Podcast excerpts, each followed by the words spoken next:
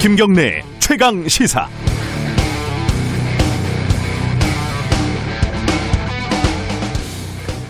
국민의힘에서 내부 문건이 하나 유출이 됐죠. 어, 당 차원에서 만든 대정부 질문 지침이라는데 이렇게 돼 있습니다. 시작부터 결론까지 일관된 프레임 씌우기 전략 구사, 반기업, 반법치주의, 성폭행 프레임 씌우기 집중 필요.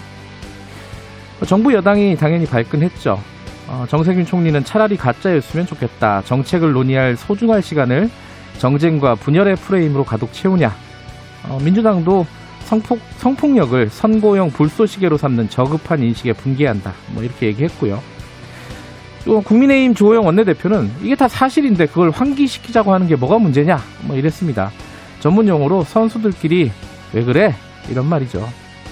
정치가 특히 선거가 프레임 싸움이라고 한다면 역설적이게도 이 프레임 유출 사태는 국민의힘이 자신의 프레임을 강화시킬 수 있는 기회가 됐습니다. 어찌됐건 민주당도 성폭력, 성폭행 계속 말해야 했으니까요. 코끼리는 생각하지 말라고 하면 코끼리가 계속 머릿속에 남아있게 되듯이요. 선거 기간에 각 정당은 어떤 사안도 선거의 호재냐 악재냐를 중심으로 행동합니다. 국민의 힘이건 민주당이건 모두 프레임 전쟁을 합니다. 정책 토론 공약 다 중요하다고 말들은 하지만 그것도 역시 프레임 싸움이죠. 선거는 선거 기술자 선수들이 서로 죽고 죽이는 게임입니다. 그런데 이 게임에서 유권자는 소외되고 서로 득점하려고 하는 숫자, 그 숫자 따위로 전락해 버리게 되는 거죠. 우리는 모두 스스로를 똑똑하고 현명하다고 생각하지만 여든 야든 정치권의 프레임에 말려버리는 경우가 허다합니다. 선거가 끝나고 시간이 지나면 깨닫게 되는 경우가 많습니다. 선거는 후보들 간의 프레임 게임이다. 좋습니다. 물론 우리는 그 게임의 숫자, 판돈에 불과할 수도 있지만 조금만 거리를 두면 그 게임의 심판이 될 수도 있습니다. 우리 유권자들도 산전수전 다 겪었는데 호락호락하게 호구가 될 수는 없지요. 2월 4일 목요일 김경래 최강 시사 시작합니다.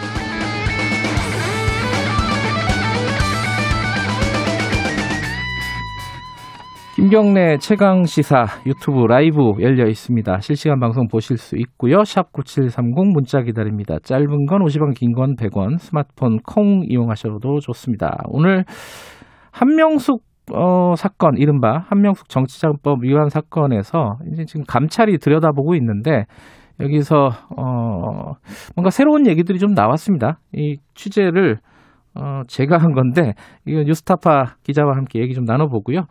미얀마 현지도 연결하는 시간 좀 가져보고 2부에서는 어 야당의 눈으로 전국의 현안 들여다보는 시간 만들었습니다. 국민의힘 권성동 의원 만나봅니다.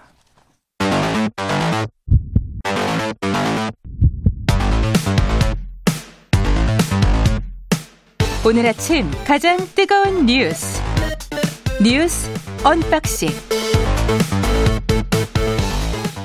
뉴스 unboxing 민동기 기자 나와 있습니다. 안녕하세요. 안녕하십니까. 한겨레 신문 하어영 기자 나와 계십니다. 안녕하세요. 네, 안녕하세요. 코로나 상황부터 좀 정리를 하죠. 이게 어, 살짝 좀 감소하는 추세를 보이다가 다시 좀 늘어나고 있고 여기에 하나 더 조금 우려스러운 부분은 변이 바이러스가 계속 나타나고 있다는 겁니다. 이거 좀 정리를 해보죠. 그러니까 코로나19 변이 바이러스가 확진자 가족 외에요. 예. 지역 사회로 전파된 사례가 처음으로 확인이 됐는데요. 근데 문제는 이 확인되지 않은 추가 감염 사례가 30건 이상 아직 남아 있거든요. 네. 그러니까 추가 확산 가능성도 배제할 수가 없습니다. 일단 그 중앙방역대책본부가 밝힌 내용에 따르면 변이 바이러스 감염이 다섯 건 확인이 됐다고 밝혔고요. 네. 다섯 건 가운데 네 건은 영국발 변이 바이러스 감염이고 한 건은 남아프리카 공화국 변이 바이러스입니다. 모두 네. 국내에서 감염이 된 경우고요. 예. 어, 영국발 변이 바이러스 감염은 경남 김해에서 한 건, 양산에서 두 건, 전남 나주에서 한 건이 발생을 했는데 네. 동거 중인 그 가족에게 변이 바이러스가 전파된 사례는 지금까지 있었는데 같이 살지 않는 친인척에게 이번 변이 바이러스가 전파된 사례는 처음입니다. 이 변이 바이러스는 지금 집단 감염 사태로 지금 이어졌잖아요. 그죠? 네네. 그거는 어떻게 되고 있어요? 어, 일단 그 어, 이것부터 좀 설명을 드려야 할 것 같은데요. 예. 어, 이게 확산된 양상을 보면 네. 친척 모임을 통해서 예. 확산이 됐다는 겁니다. 그러니까 그 첫 확진자 이야기를 좀 들어보면요. 네. 지난해 12월 25일 아랍에미리트에서 들어왔다는 거거든요. 네. 그 1월 7일에 자가격리 전 해제 검사에서 양성 판정 받았고요. 네. 진해에 있는 자택에 머물러 왔는데 가족과 친척을 중심으로 확진됐다는 거예요. 네. 어, 이 집 다녀간 친척이 참여한 모임을 통해서 7가구 감염됐다고 합니다. 그 경남 전남 지역 외국인 친척 집단 아, 발생 확진자도 좀 보면은요. 네. 확진자가 음, 아, 현재 총 38명입니다. 예. 모두 외국인이고요. 그 36명은 지표 환자 가족, 그러니까 아까 말씀드렸던 첫 확진자의 가족 6명과 친척 30명, 나머지 2명은 업무상 지인 2명입니다. 모두 바- 변이 바이러스라는 점에서도 당국도 좀 관심을 가지고 있습니다. 그러니까 지금 어 변이 바이러스가 처음에 우리 입국을 할 때 이제 발견을 하잖아요. 그렇죠. 그래서 그게 그, 그 추가적인 감염으로 이어진 적이 없었는데 지금 집단 바- 감염이 확인이 된 거고. 네. 근데 이제 여기서 이제 지역 감염으로 더 번지면 이제 그 상황을 걷잡을 수 없는 상황이 돼버리는 거잖아요. 그죠? 그러니까 지금까지 확인된 건 다섯 건인데 네. 앞으로 변이 바이러스를 검사해야 될 사례가 서른 건 이상 남아 있기 때문에 더 확산이 될 가능성을 우려하고 있는 그러니까. 중요한 거는 변이 바이러스가 지금 우리가 일반적으로 처음부터 있었 알고 있었던 보통의 바이러스보다 더 강하다는 거 아니에요, 지금? 전파력이 더 강하다는 거고요. 예. 어, 지금 백신 같은 경우에도 변이 바이러스가 확산하면 백신 효과가 떨어질 수도 있다라는 게 지금 그 전문가들 의견이거든요. 네. 물론 이거는 이제 뭐 단정할 수 있는 문제는 아니긴 합니다만 네. 아무튼 이 변이 바이러스가 확산이 되고 있다는 거는 방역 당국 입장에서도 상당히 우려가 되는 그런 대목입니다. 그러니까 전파력은 더 강하다는 게 많이 확인이 된 부분이 있는데 네. 치명률은 아직까지 확인이 된 그렇죠. 부분은 없고 네. 백신하고도 좀 연관이 좀 있잖아요, 이게. 예, 예, 백신하고도 좀 연관이 있고요. 예. 어, 이제 노바백스 이야기를 좀 이야기 드리면요. 예. 그 자사 백신이 어, 평균 80점, 89.3% 효과가 있다. 네. 뭐 이렇게 이야기를 하면서도 남아공 변이 바이러스에 대한 이야기가 있는데요. 그 네. 남아공 변이 바이러스에는 효과가 60%로 떨어졌다 이렇게 이야기한 적이 있어서 확실한 거는 어, 좀 더 지켜봐야 하겠지만 우려는 좀 높아지는 상황입니다. 그 관련된 얘기긴 한데 이게 그 신천지 좀 오래된 1년 전 일이죠, 사실. 그, 그 대구 신천지 그 감염 집단 감염 사태 네. 거기에 관련해 가지고 여러 명들이 법적인 저 적용을 받아서 기소가 됐잖아요. 네. 어 저번에도 한번 무죄가 나왔었는데 이번에 또 다 무죄가 나, 나왔다면서요? 그러니까 교인 명단 일부를 빼고 그 대구시에 이제 명단을 제출을 하지 않았습니까? 예. 근데 이 간부들 8명에게 어제 그 일- 법원이 무죄를 선고했는데요. 네. 무죄를 선고한 이유가 이렇습니다. 그러니까 전체 교인 명단 제출 요구는 역학조사 자체라기보다는 네. 역학조사 전 단계 사전 준비 행위라고 봐야 한다. 재판부가 이렇게 판단을 했고요. 잘 이해가 잘 안 돼요. 그건. 저도 잘 이해가 안 음. 가긴 합니다. 그러니까 역학조사 그 자체가 아니라 역학조사를 위해서 필요한 자료 제출을 요구하는 것까지 그, 그 범주에 포함시키게 되면은 네. 대상자에게 불리하게 이렇게 자- 음. 적용을 한다. 이렇게 하는 것은 법원이 허용할 수 없다. 음. 이렇게 판단을 한 겁니다. 그 법 이 뭔가 문제가 있다거나 이러면은 저 역학조사 전 단계 명단 같은 거 제출 안 해도 된다는 뜻으로 읽히잖아요. 그게 지금. 우려가 되는 거죠, 네. 지금. 그 법이 뭔가 문제가 있거나 어, 법 적용이 뭔가 문제가 있거나 뭔가 문제가 있긴 있는 건데 이거 어디가 문제가 있는 건지 이건 좀 나중에 좀 찬찬히 좀 따져볼 필요가 있는 것 같습니다. 사실은 음, 저도 이 음. 관련돼서 취재를 좀 나가기도 아, 했습니다만. 예. 그 보건소나 현장에 나가 보면 네. 역학조사의 단계를 표현할 때 이렇게 명확히 구분이 되지 않거든요. 음. 그러니까 어 말하자면 그 뭐 확진자로 판명이 되거나 아니면 네. 자가격리를 하는 분들 같은 경우에 네. 개인 정보를 요구하기도 하거든요. 그리고 어떤 사람들을 만났느냐도 요구를 해요. 그럼요. 그러면 음. 그분들 같은 경우에는 모든 개인 정보를 다 공개하거든요. 음. 그리고 그것에 대해서 이게 역학조사 전 단계다 아니면은 뭐 역학조사의 본격적인 단계다 이렇게 구분하진 않아요. 그래서 네. 현장을 좀 모르는 음, 판단이 아닌가라는 생각은 좀 듭니다. 네. 어, 다른 소식도 좀 알아보죠. 선거 얘기 좀 잠깐 해볼까요? 이 이쪽 그 야권 쪽, 야권 쪽에 지금 단일화가 좀 순, 순조롭다고 해야 되나요? 어쨌든 약간 속도를 좀 내고 있습니다. 어떤 것들이 지금 있었죠? 뉴스가? 금태섭 전 의원이 제3지대 경선을 안철수 대표에게 이제 제안을 했는데요. 네. 어제 안철수 대표가 이걸 수락을 했습니다. 음, 그러니까 기자회견을 열고 공식적으로 수락을 했는데 네. 아, 몇 가지 조건을 내걸었습니다. 일단 제3지대 경선에서 승자는 반드시 국민의힘 후보와 2차 단일화에 나서야 되고 네. 결과에 승복하고 단일화된 후보를 공개 지지해야 한다 이런 조건을 내걸었는데요. 뭐 금태섭 전 의원 같은 경우에는 환영한다는 입장을 밝혔고 네. 설 전에라도 한번 토론하자 이렇게 제안을 했는데 오늘 그 두 명이 국회에서 만나가지고요 구체적인 경선 방법이라든가 일정을 논의할 예정입니다.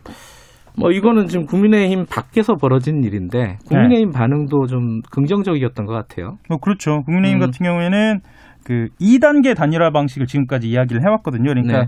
어, 자체 후보를 낸 후에 야권 단일을 하겠다라는 것이니까 이 트랙을 안철수 후보가 따라오는 것으로 이렇게 음. 판단을 하고 있습니다. 그런데 네. 뭐 안철수 대표 같은 경우에도요. 사실 선거에서는 선거판을 어디로 누가 끌고 가느냐가 중요하기 때문에 일단 이 2단계, 그러니까 자체 후보를 내는 단계에서 국민의힘의 여론이 완전히 쏠려버릴 수 있거든요. 자, 네. 본인의 이제 언급량도 떨어지고요. 이 과정을 본인이 또 이끌 수 있기 때문에 안철수 입- 대표 입장에서도 뭐 양수겸장하고 있다 이렇게 보여지기도 합니다. 근데 이제 국민의힘 쪽에서 자체적인 경선을 하고 있고 네. 바깥쪽에서도 이제 제3지대 경선 뭐 네. 이런 것들이 지금 진행이 되고 있는 건데 안철수 대표는 어, 우리가 A리그다 이런 얘기를 했더라고요. 제3지대가 A리그고 국민의힘 경선이 B리그다. 네. 음, 이건 약간의 뭐 이제 신경전이라고 할 수 있겠죠. 아직까지는 본인이 이제 여론조사에서 우위가 나오니까 그런 음. 얘기를 한 것 같습니다. 여당 쪽 얘기를 해보면은 이게 지금 그 야당 쪽, 야권 쪽의 제3지대 경선에 참여하게 되는 금태섭 후보를 가지고 여당 쪽 후보들이 신경전을 좀 벌였어요. 그죠? 네. 그 박영선 전 중소벤처기업부 장관과 우상호 의원 사이에 이제 입장 차이가 좀 나오는 건데요. 네. 박전 장관이 뭐 이런 이야기를 했습니다. 금 전 의원에 대해서 그동안 민주당에서 남들이 하기 어려운 이야기를 많이 해서 공격을 받았다 뭐 이런 이야기 하면서요. 음, 그런 것도 우리가 보듬고 가야 하는 품넓은 민주당의 모습을 보여주는 것도 중요하다 이렇게 얘기를 했고요. 네. 우상호 의원 같은 경우에는 어, 그 발언을 거둬주기 바란다 뭐 이렇게 이야기를 합니다. 왜냐하면 어, 이른바 반문재인 연대에 참여해 어, 문재인 대통령을 흔들겠다 뭐 이런 흔들고 있다 뭐 이런 금전 의원의 태도를 비판을 하는 겁니다. 음. 근데 이게 결국은 어 지지층에 대한 어떤 전략 이렇게 해석을 할 수 있겠죠. 그러니까 박영선 전 장관 같은 경우에는 일단 우상호 의원보다 지지율이 앞서고 있잖아요. 네. 그러니까 박영선 전 장관 입장에서는 중도층으로 이제 좀 확장을 하려는 것 같고 네. 우상호 의원 입장에서는 지지율이 일단 떨어지고 있기 때문에 어, 밀리고 있기 때문에 일단 이 핵심 당원들의 지지를 받아야 이제 경선을 통과하는 거 아니겠습니까? 음. 그러니까 서 있는 위치가 다르기 때문에 전략도 좀 다르게 가져가는 것 같습니다. 정의당은 어제 최종적인 결론을 내렸습니다. 선거에 대해서. 예, 뭐 지난번에도 말씀을 드렸지만 예상된 결과로도 예. 보입니다. 그 어제 정호진 정의당 수석 대변인이요.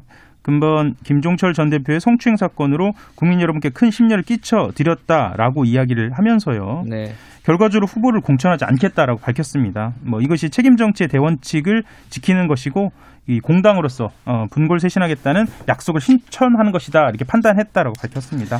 근데 이제 이래서 끝나는 문제가 아니라 이제 앞으로 정의당의 뭐 쇄신이라든가 이런 그렇죠. 문제가 남아 있는데 내부적으로 좀 여러 가지 안들이 나오고 있는 것 같아요. 어떻게 진행이 될지는 한번 좀 지켜봐야 될 것 같습니다. 다른 얘기 해보죠. 이게 굉장히 중요한 뉴스일 것 같은데 오늘은 부동산 공급 대책이 나온다는 거예요. 그죠? 네네. 그게 지금 언론 보도에 따르면 85만 호? 이거 굉장한 물량 아니에요? 지금 어떤 식으로 얘기가 되고 있습니까? 예. 핵심은 어, 이것 이렇습니다. 그 도심 노후 주거지를 공공주도로 개발하겠다는 건데요. 네. 그러니까 도심 공공개발이 핵심이고요. 말씀하셨던 것처럼 신규 택지를 지정해서 30여만 호 그리고 어, 특히나 이 서울만 해당되는 것은 아니고요. 네. 전국에 85만 호 어, 가까운 85만 호에 이르는 그 주택 공급 계획 대규모 공급 계획이라서 주목이 됩니다. 그러니까 서울뿐만 아니라 전국을 포괄한 대책이 오늘 나온다 이런 예, 예, 말이네요. 예. 그죠? 지역하고 물량이 모두 예상을 넘죠. 예. 이게 어, 뭐 구체적인 내용이야 오늘 발표를 들어보면 자세히 알겠지만은 지금까지 어, 지금 현 정부의 어떤 대책의 방향과 완전히 다른 방향이에요, 그죠? 뭐 일단은 공급 중심이라는 점에서 좀 다르고요. 네. 다만 이제 이 공급의 과제를 어떻게 해결하느냐를 중심에 두고 부동산 가격 상승을 음. 또 어떻게 막느냐, 음. 여기 공공성을 어떻게 담느냐, 뭐 여기에 좀 어, 특히나 좀 음, 주목을 한 것 같습니다. 혹시 이제 공급을 늘린다 이러면은 뭐 지금까지 하고 있었던 어떤 규제 정책은 그러면 완화하는 건가? 뭐 이런 느낌이 있는데 그건 아니죠 지금 얘기를 들어보면은. 그러니까 규제를 완화하긴 할 것 같아요. 근데 그래요? 어디가 이제 완화를 할 것인가 이건데 이제 재개발 재건축이 필요한 그 곳이 분명히 있잖아요. 네. 근데 민간 자력으로는 또 이게 잘 안 되는 그런 분야가 있는데 예. 이곳을 중심으로 이제 공공이 구기, 규제를 완화해서 사업성을 높여주는 대신에 네. 에, 이제 정부 입장에서는 기부 체납 형태로 네. 이제 공공주택을 확보해서 개발 이익을 공유하겠다 음. 이런 모델을 가져가는 거 아니냐라는 얘기가 나왔는데 오늘 뭐 발표를 지켜봐야겠죠.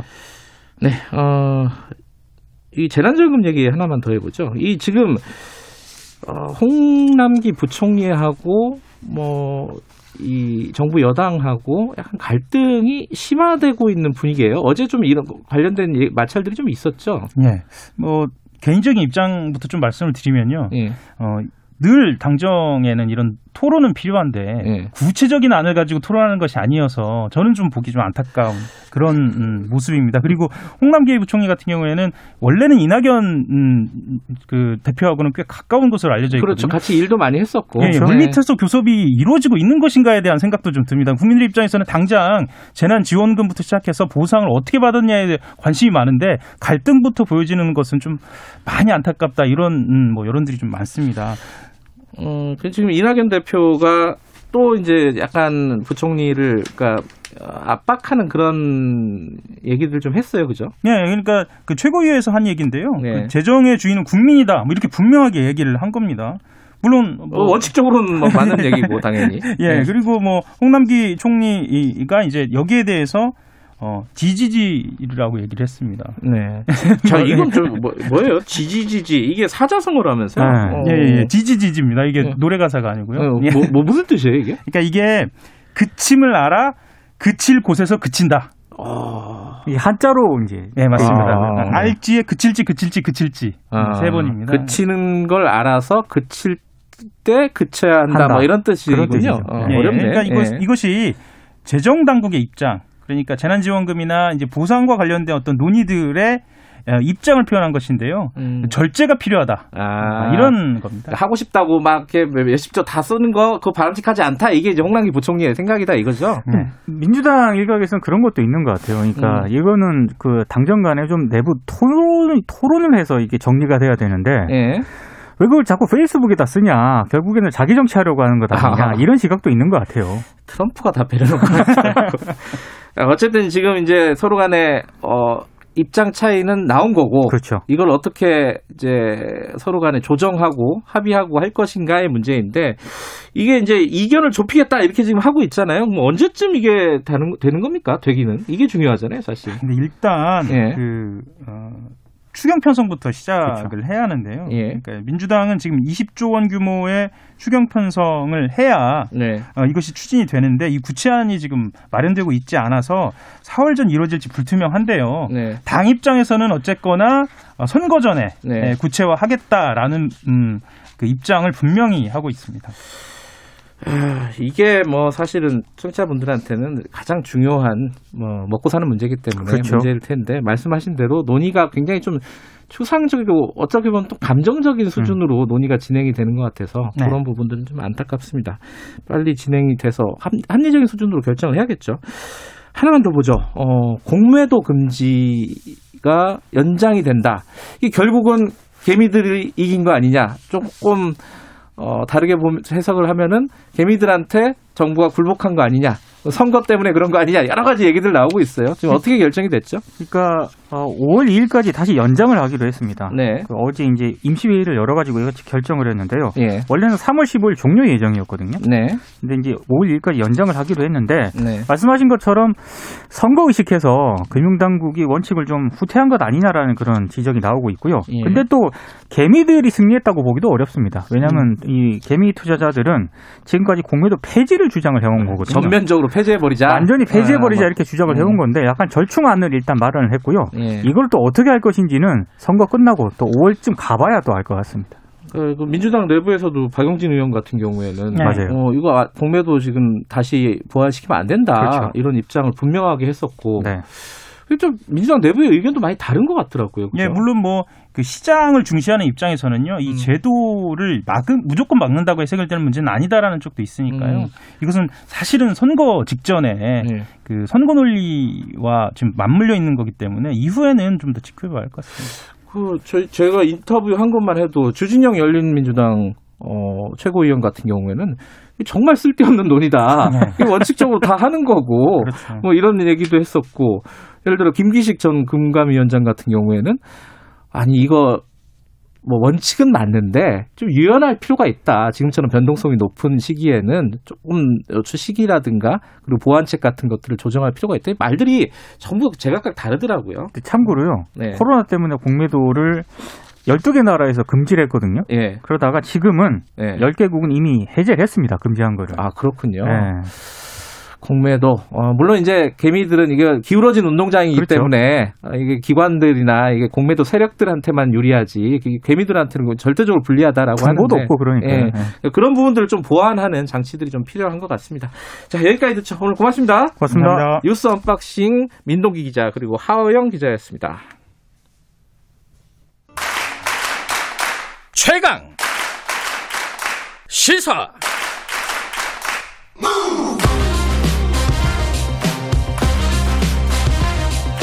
지금 여러분께서는 김경래 기자의 최강 시사를 듣고 계십니다.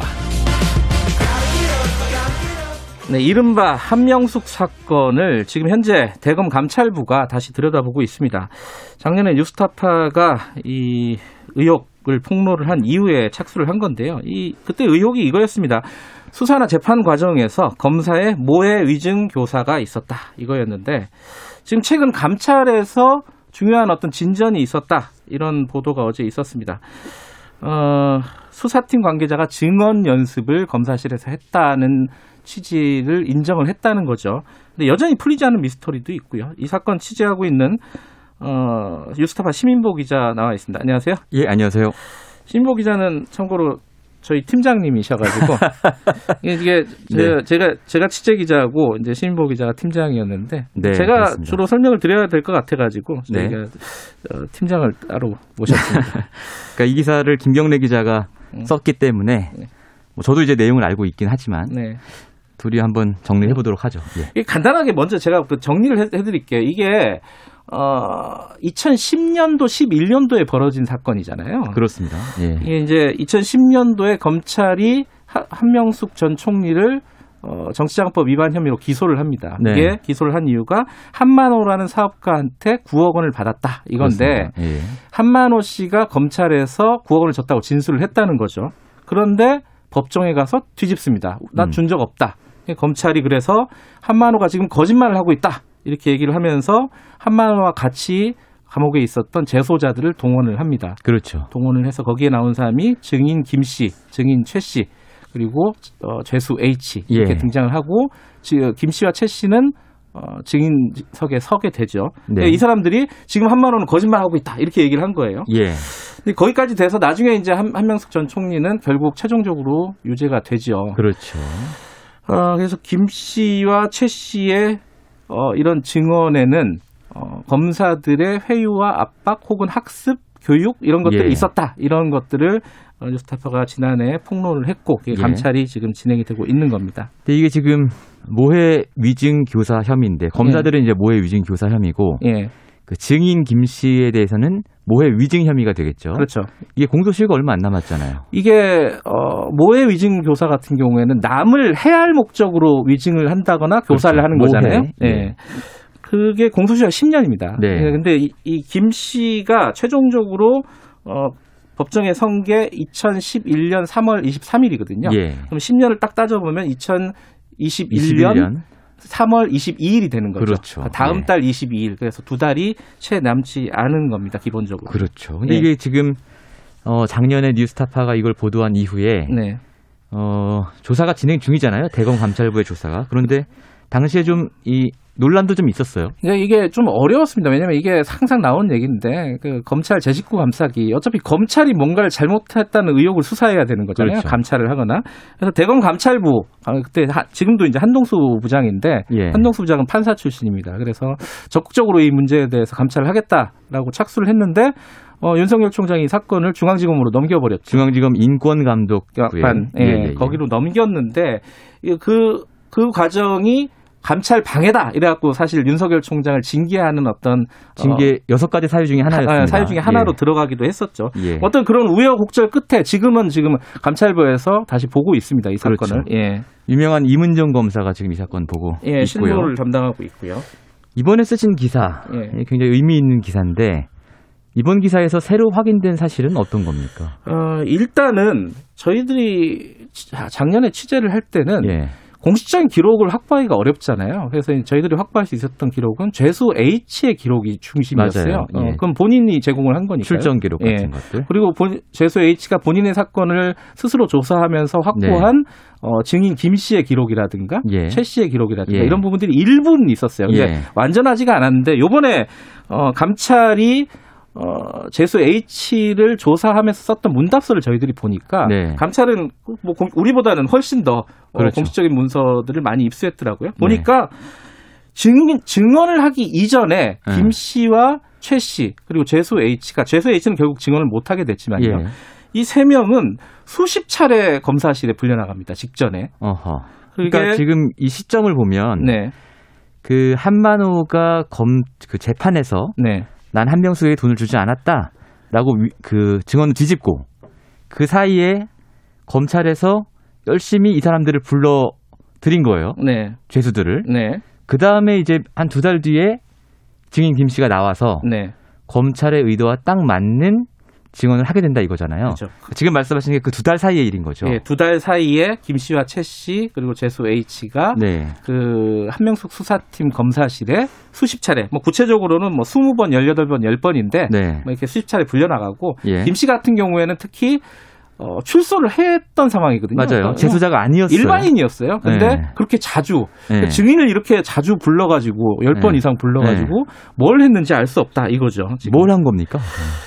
지금 이제 어, 재수 H의 주장은 예. 그때 모여가지고 다 연습했다. 네. 어, 검사가 써주는 대로 외우고 네. 연습하고 못하면 네. 혼나고 예. 뭐 그랬다는 거예요. 근데 지금 어 지금까지 검찰의 입장은 무슨 말이냐? 음. 우리는 따로 조사할 게 있었다. 그 음. 위증과 관련된 정황을 이 사람들이 알고 있기 때문에 조사할 네. 게 있었다. 네. 그런 사실 전혀 없다. 이랬었는데 예. 예. 요번에 감찰 조사를 보니까 증언 연습을 했다라는 사실을 수사팀 관계자와 김 예. 씨가 인정을 했다. 이렇게 돼 있습니다. 매우 중요한 얘기입니다. 네. 어쨌든 감찰팀에서 그동안 조사를 해왔고 네. 그 조사에서 이제 수사팀 관계자도 부르고 예. 증인 김 씨도 불러서 얘기를 해보니 예. 이 사람들이 지금까지는 아 우리는 전혀 그런 거 안 했다라고 음, 주장을 했는데 네. 증언 연습을 한 건 맞다라고 인정을 음. 했다는 얘기예요. 물론 단서가 네. 있습니다. 그 증언 연습은 했는데 연습을 거짓말하라고 한 게 아니라 네. 어, 사실대로 간략하게 네. 어, 그 말 보태지 말고 해라라는 연습을 했다는 거예요. 잘해라. 아, 잘해라라고 연습을 했다는 근데 거예요. 잘하라는 얘기를 하는데 왜열 번씩이나 불러서 합니까? 그래서 이제 여기에 대해서 제수 예. H가 감찰부에 어, 예. 증언을 한 것은 예. 어, 잘하라고 한 건데 예. 앞에 목적어가 빠졌다. 어, 어떤 목적? 검찰이 급조한 검- 검찰이 아. 조작한 내용을 아. 빠뜨리지 말고 간략하게 변호인들이 공격할지 모르니까 아. 어, 그 빠- 더 보태지도 말고 아. 그런 식으로 하라라는 그대로만 연습- 해라. 우리가 예. 알려준 대로만 해라. 뭐 그 이런 연습을 취지로. 했다는 게 지금 제수 H의 예. 주장입니다. 이건 양쪽 얘기가 지금 갈리는 상황이고. 예. 근데 이제 그 두 달 동안 뭘 했는지 우리가 확실히 알 수 있는 물증도 있지 않습니까? 사실 지금은 이제 어, 남아 있는 건 없는데 현재까지는. 네. 근데 상식적으로 생각해 보면은 검찰은 사람을 불러서 조사를 하면은 뭘 쓰고 네. 진술서를 쓰고 도장을 네. 찍고 뭐 날인을 하고 네. 혹은 뭐 영상을 녹화한다거나 녹음을 한다든가 이게 굉장히 통상적인 절차잖아요. 음. 그 실제로 죄수 H도 본인이 연습을 할 때 수, 수많은 연습을 한 뒤에 네. 영상 녹음 녹화를 했다는 거예요. 했다고 본인은 주장하고 네, 있죠. 했다고 예. 하고 거기에 날인까지 했다는 거죠. 네. 근데 본인은 그렇게 주장하는데 이 검찰은 그게 없다는 겁니다. 지금 음. 없다고 하고 재판할 때도 2011년도 재판할 때도 변호인단이 달라고 했어요. 다. 네. 네. 근데 없다. 처음에는 없다. 뭐 예. 그리고 또 일부 있다. 뭐 이렇게 말이 왔다 갔다 하다가 결국은 제출은 했는데 네. 이제 제- 법원에서 이제 어, 증거 개시 명령을 하니까 그렇죠. 제출은 했는데 딱 하나를 제출했어요. 2010년 하나만, 예. 12월 27일 김 씨가 예. 증언한 아 이렇게 연 어, 먼저 예. 진술을 한 내용 예. 그 녹화를 어, 제출했다 이렇게 지금 아. 알려져 있습니다. 그래서 그 영상을 확보를 한 겁니까? 뉴스타파? 감찰에서 예. 그 그 수사팀한테 달라고 한 거예요. 그때 네. 제출한 영상 있지 않느냐. 네. 지금 다시 좀 내놔봐라 했는데 네. 검찰 쪽에서는 어, 우리 없다. 어. 없다고 한 거예요. 그러니까 그게 뭐 삭제됐다는 건지 잊어버렸다는 건지 뭐 뭔지는 몰라요. 근데 사실은 70년은 보존하도록 돼 있잖아요. 예, 이게 최소한. 유죄 판결이 네. 난 사건이기 때문에 적어도 네. 70년 이상은 원래는 어, 영구고. 예, 예. 보존을 해야 되는데 반영구 정도 보존을 한다면 70년인데 네. 어쨌든 없, 없는 거예요. 이거 말이 안 되는 상황인데 네. 그래서 감찰부는 어, 검찰이 없으니까 변호인단한테 야 니들은 지금까지 갖고 있니? 음. 물어보니까 변호인단이 왜 니들이 갖고 있는 걸 왜 우리한테 물어봐? 그- 그랬더니 아, 우리는 없다더라. 아, 검찰은 없다더라. 그러니까 니들이 좀 찾아봐라. 어. 그래서 변호인단이 찾아보니까 다행히 있었어요. 그게 예. 어, 컴퓨터에 들어가 있어서 그거를 공식적으로 그러니까 변호인단이 이걸 보관을 안. 했으면 영영 없어질 뻔한 거예요. 아예 사라질 뻔한 영상인데 예. 어쨌든 변호인단이 어, 보관을 잘 해서 지금 그 영상을 지금 그럼 뉴스타파가 구해서 봤습니까? 아니 이게 법적인 문제로 네. 저희들이 입수하기는 어려웠습니다. 예. 이게 어떤 뭐 여러 가지 그 검찰과 관련된 형사소송법 절차상에 외부에 제, 공하기는 어렵다. 음, 그래서 저희들이 음. 대신에 다른 경로를 통해서 네. 녹취록을 확보를 아하. 했습니다. 시간이 거의 다 됐는데 네. 바로 말씀드리죠. 녹취록을 보니까 달라진 부분들이 있습니다. 이 네. 어, 증언을 할 때가 3월 23일과 예. 2월 21일이거든요. 네, 두 번. 이 녹화할 때는 어 1월이에요, 1월. 네. 어, 그, 그, 그 사이에 한 두 달 정도 시간이 있었던 그렇죠. 거예요. 그럼 두 달 동안에 진술이 어떻게 바뀌었는가 이게 어. 핵심인데 첫 번째는 진술이 굉장히 구체적이고 다 자세해졌다. 뭔가 누군가한테 배운 게 아니냐라는 의심이 드는 음, 상황. 예컨대 뭐 기억이 안 난다고 했다가 네. 여기서는 어 아주 대화 내용까지 상세하게 맞아요. 얘기한다든가 예. 어, 한명숙 총리가 돈을 언제 줬는지는 나는 모른다. 처음에 네. 그렇게 얘기를 했는데 법정 진술할 때는 몇 월 달에 어떻게 줬다. 정확하게. 이것까지 정확하게 기억을 검찰 했고. 조사 내용하고 똑같은 내용을 얘기했습니다. 근데 물론 이게 뭐 신문 보고 안 거 아닐까라고 네. 생각했는데 법정 네. 증언에서 김씨 네. 같은 경우에는 나 신문 안 본다. 네. 나 몰랐다. 이런 식으로 얘기를 했거든요. 예. 근데 이 부분은 어쨌든 예. 감찰 조사에서 어, 명확하게 좀 밝혀야 될 사안이라고 봅니다. 그러니까 감찰에서 조사를 해서 지금 음. 만약에 기소를 한다면 네. 그때까지 시간이 얼마 안 남은 상황입니다. 예. 처음에 말씀하신 것처럼. 예, 그러니까 지금 말씀드린 그 김 씨나 최 씨가 위증을 만약에 했다 그러면 예. 그 부분도 어 이제 기소는 근데 어, 권한이 있느냐가 쟁점이 또 있습니다. 감찰이 예, 예. 뭐 그 부분을 차치하고서라도 그게 하나가 있고 한 축은 당연히 검사가 이거를 시켰느냐, 위증 교사했느냐? 아, 시켰느냐 예. 이 부분이 아마 핵심이 될 것 같습니다. 알겠습니다. 공소시효가 두 달이니까 그 전에 뭐 기소를 할지 여부 그리고 네. 감찰의 결과 같은 것들은 일부라도 좀 나오지 않을까 예. 어, 그 결과를 좀 기다려 봐야 될 것 같습니다. 네. 세자가 너무 많이 떠들었네요. 오늘 제가 나와서 한 게 없네요. 자, 시민보 기자 고맙습니다. 고맙습니다. 네, 김경래 최강시사 1부는 여기까지 하고요. 2부에서는요, 권성동 의원, 어, 야당 쪽 얘기 좀 들어보는 시간 가져보겠습니다. 3부에서는요, 미얀마 군부 쿠데타, 이거 어떻게 진행이 되고 있는지 항의 집회도 열렸다는데, 그 현지 좀 바로 좀 연결을 해보겠습니다. 자, 어, 잠시 후 8시에 돌아오겠습니다.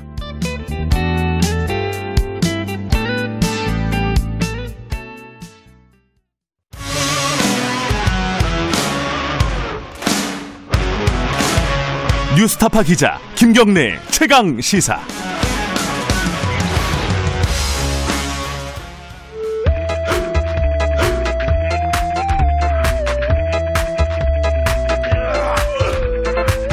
정치 권하는 남자 권성동의 정치 권법. 네, 관록의 사선 의원, 국민의힘 권성동 의원과 함께 매, 매달 어, 월간으로 좀 모셔가지고 여의도 정치의 뜨거운 현안들을 저희들이 얘기 좀 나눠보도록 하겠습니다. 권- 국민의힘 권성동 의원 어, 스튜디오에 모셨습니다. 안녕하세요. 예, 반갑습니다. 권성동입니다. 어, 정치권법, 권성동의 정치권법 괜찮습니까? 뭐 재치 있고 재미있는 타이틀 같은데 정치인이 좀 국민의 걱정을 네. 덜어드려야 되잖아요. 예. 근데 우리 정치가 현실을 그렇지 못하지 않습니까? 그래서 네. 정치를 권하는 것이 맞는 것인지 잘 아. 모르겠습니다. 하여튼 정치 현안에 대해서 좀 더 알기 쉽고 네. 재미있게 한번 말씀드리도록 하겠습니다. 그뭐 올바른 정치, 좋은 정치를 권하는 남자 이 정도로 보죠. 뭐. 예, 예. 현안들이 워낙 많아가지고요. 뭐부터 얘기해야 될지 저도 잘 모르겠습니다. 일단 생각 가장 지금 뜨거운 현안 중에 하나가 특히 이제 야당에서 어, 본격적으로 집중적으로 좀 문제 제기를 하는 부분인데 원전 문건이요. 예, 산자부. 예. 이게 어, 처음에 시작은 이제 삭제된 문건 중에 어, 북한 원전을 추진하고 있다. 뭐 이런 문건이 제목만. 있었죠. 북한 원전 음. 건설 추진 방안 이런 음. 예, 제목이. 나중에 이제 산자부에서 문건을 공개를 했고 예. 청와대에서는 우리랑 전혀 상관없다. 보고받은 바도 없다. 산자부 내부에서 어, 그 제기됐다가 폐기된 뭐 그런 아이디어다. 근데 또 USB 뭐 공개하라고 있고. 이게 지금 좀 얘기가 어 시작은 여기서 시작했는데 지금 얘기는 어, 남북 정상회담 쪽으로 가버렸어요. 일련의 상황들 쭉 보시면서 어떻게 어떻게 생각하십니까? 이 상황을 야당에서 대처하고 아, 이렇게 어, 문제 제기하는 부분들은 뭐 정확했다고 보시나요? 어, 야당이라는 데가 정부 접근권이 없잖아요. 네. 그런데 어, 뭐 여당과 정부는 다 정보를 갖고 있고요. 네. 그런 상황에서 어, 우선 그, 그 감사원 감사 대상인 그 경제성 평가 부분, 조작 부분, 네. 그 구속된 산업부 공무원들이 감사원의 감사 대상도 아닌 문건을 삭제를 했단 말이에요. 네. 근데 그 문건 제목이 북한 원전 건설 추진 방안이에요. 음. 그것만 갖고 있는 상태에서 SBS에서 보도가 됐고 예. 야당 입장에서는 아니 탈원전 하겠다는 문재인 정부가 북한의 원전을 지어주는 것을 검토를 해? 어 이거 이상하다. 음. 어 뭔가 1, 2차 남북 정상회담 과정에서 뭐 북한의 전력을 지원해 주겠다. 또 뭐 USB를 건넸다 신경제 구상으로 네. 뭐 이런 얘기도 있었고 그 다음에 김정은이는 그 전후에서 네. 어, 북한의 원자력 발전 건설 능력을 키워야 된다. 이런 발언을 여러 차례 하고 심포리를 또 방문했단 말이에요. 경수로 음. 부주했던 심포리를. 네. 그럼 야당 입장에서는 어, 이거 좀 이상하다. 합리적인 의심을 하는 것이 상식이고 네. 그 합리적인 의심이 있으면은 정부에 대고 어, 이러이러한 의심이 있으니까 여기 대해서 자세히 밝혀라. 만약에 여기서는 이걸 하겠다 그리고 탈원전 하겠다 그리고 북한의 원전을 지어주겠다 그런다면은 북한은 지금 핵무기도 다 갖고 있는데 네. 또그 산업부 문건에서 보면은 어 그 경수로에서 플루토늄 추출 가능성이 있다고 얘기하고 있거든요. 음. 그럼 이거 북한을 도와주는 거 아니냐? 이렇게 하는 거 아니냐? 음. 그러니까 이적행위라고 어 만약에 사실이라면은 이게 이적행위다. 음. 라는 의혹 제기하는 거는 야당의 임무예요. 네. 이것도 안 하고 야 그래 정부에서 그런 일도 있었고 북한에 원전 지어주려고 했는데 야당이 입 다물고 가만히 있고 음. 어 있으면은 이 국민들이 야당을 야당으로 생각하겠습니까? 근데 그렇게 예, 그래서 의혹 제기를 했는데 예. 그러면 아니 그게 아니다라 그러면은 소상하게 설명을 하고 냉정하게 예. 국민과 야당을 설득을 하면 되는 거예요 여당 입장에서는 음. 그런데 갑자기 정치 공세로 나와요. 음. 어? 뭐 북풍 공작을 하는 거냐? 어, 구시대적인 정치 유물이다. 네. 청와대 대변인이 발표하고 대통령이 한마디 하니까 당 대, 민주당의 당 대표 친문위원들이 벌떼같이 나서가지고 우리를 정치적으로 압박을 하고 공격을 하는 거예요. 음. 그러니까 우리는 더, 더 이상하게 여기는 거예요. 음. 아니, 아, 더 이상하다. 더 그러니까? 이상하죠. 왜 이렇게 아. 난리를 칠까? 야단 법석일까? 아하. 어. 아니, 아니면은 아니다라고 잘 설명해서 해명하고 국민을 설득할 책임은 정부 여당에 있는 거 아니겠습니까? 음. 야당은 의혹제기, 의혹제기 하는 건 당연한 거예요. 민주당도 야당 때 이거보다 더 가벼운 사안을 갖고 엄청나게 많은 의혹제기를 했어요. 네. 그게 야당의 임무예요. 음. 그러면 그런 의혹제기도 못하도록 한다 그러면서 뭐 그다음에 형사처벌 운운하면서 겁박까지 하면은 네. 야당 입에 재갈을 물리는 거죠. 그래서 저는 오히려 그게 더 이상하다 이렇게 봅니다. 음. 그러니까 지금 말씀하신 게 이제 야당이 의혹 제기하는 것은 당연한 임무다, 그렇습니다. 책무다. 예. 뭐 이거는 뭐 기본 전제로 하더라도. 그, 예. 근데 이제 정부 쪽에서 얘기를 한게 음. 일단 북한의 원전을 짓는다는 것 자체가 현실성 자체가 아예 불가능한 일이다. 지금 상황에서는. 아, 불가능하죠. 그러니까 더 이상하죠. 그러니까 불가능한 일이라서 이 문, 문건 자체가 산자부에서 그냥 제기 그 안에서 얘기가 잠깐 됐다가 말았다는 거다. 뭐이 이 얘기예요. 그러면 이 정도 설명 말고 그러면 어떤 설명이 더 아니, 필요하냐? 그러니까 이런 이제? 야당은 합리적인 이제 예. 의심을 하잖아요. 그 의심의 근거가 있는 거예요. 예. 첫 번째 근거는 뭐냐면은 감사 대상은 경제성 평가 조작인데 월성 네. 원전 1호기 그와 관계없는 북한 원전 추진 방안에 대해서 삭제를 했단 말이에요. 음. 그리고 다른 문건 하나도 삭제 안 했어요. 그 산업부 사무관의 컴퓨터에 수천 건의 보고서가 있는데 예. 달랑 두 크게 그룹으로 나누는데 두 개. 하나는 월성 원전 경제성 네. 평가 조작과 관련된 거. 예. 하나는 요거예요. 두 개예요. 예. 그리고 그 다음에 이게 이제 94년도에 캐도라는 게 만들어져 가지고 네. 북한에서 비핵화를 전제로 핵무기가 개발되기 전에 북한 심플에 경수를 지어주기로 미국하고 유엔하고 이렇게 돼 가지고 94년대 그 하다가 이제 접었잖아요. 예. 북한이 거부하는 바람에. 예. 그런데 그 자료를 산업부가 갖고 있지 않아요. 그 캐도 자료를. 음, 어디서 갖고 있어요, 그러면? 그건 남북 경력과 관련된 거니까 과거에는 다 안기부 국정원에서 갖고 있는 거죠. 아. 그리고 이 원정국에는 이 자료가 없어요. 음흠. 네. 그런데 그 자료를 어디서 구했느냐부터 이제 의심이 가는 거예요. 두 번째는 단순히 사무관이 아이디어 차원에서 했다 그러는데 예. 그 사무관이 엘리트 공무원이란 말입니다. 예. 산업부에 예. 유엔이나 미국의 대북 경제 제재 때문에 원전 북한의 원전 건설이 불가능하다는 걸 알고 있어요. 알고 있겠죠. 예. 음. 그리고 그런 거 검토해봤자 그다음에 이 정부는 문재인 정부 탈원전 정부예요. 예. 그런데 북한에 지어주겠다는 걸 아이디어 차원에서 하겠냐? 음. 저는 정말 그 공무원이 정부 감각이 제- 제로인 공무원이 아니면은 이런 검토는 할 이유도 없고 왜 실현 가능성이 없기 때문에 아이디어 차원에서 할 이유가 없는 거예요. 비핵화를 전제로 할 수는 있잖아요. 근데 비핵화 전제란 말이 문건에 없어요. 음. 그 다음에 그런 비핵화 전제를 한다 하더라도 북한이 비핵화 전제를 한다라도 상부 지시가 있어야지 가는 거예요. 네. 세 번째는 뭐냐면은 우리가 저도 뭐 청와대도 근무하고 법무부 대검찰청에 근무해서 많은 보고서를 써봤지만은 일개 사무관이 작성을 해서 과장, 국장까지 보고하는 보고서를 네. 그 표지에다가 정부의 공식 의견이 아니고 단순한 검토 의견이다. 음. 라고 표시를 안 해요. 공무원, 그한 공무원들한테 한번 물어보십시오. 음흠. 예. 이게 굉장히 이례적이에요. 거의 음. 없어요. 음흠. 예. 워낙 예민한 문제이기 때문에 예. 내부적인 검토를 제가 이제 여, 음. 야당이시니까 제가 여당 입장에서 여쭤보면 내부적인 검토를 하는 단계에서도 여러 가지 조심을 한 거 아니냐 뭐 이렇게 볼 수도 있는 뭐 거 아니에요?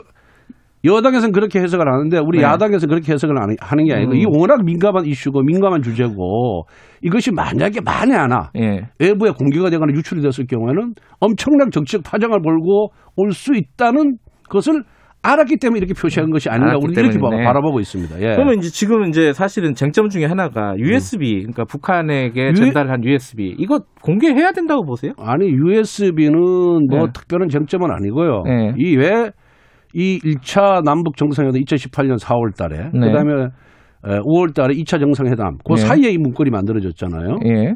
그리고 1차 정상회담 당시에 에, 대북 전력 지원 문제, 북한의 네. 전력 지원 문제가 다 논의됐다고 정부에서 지금 인정을 하고 있어요. 예.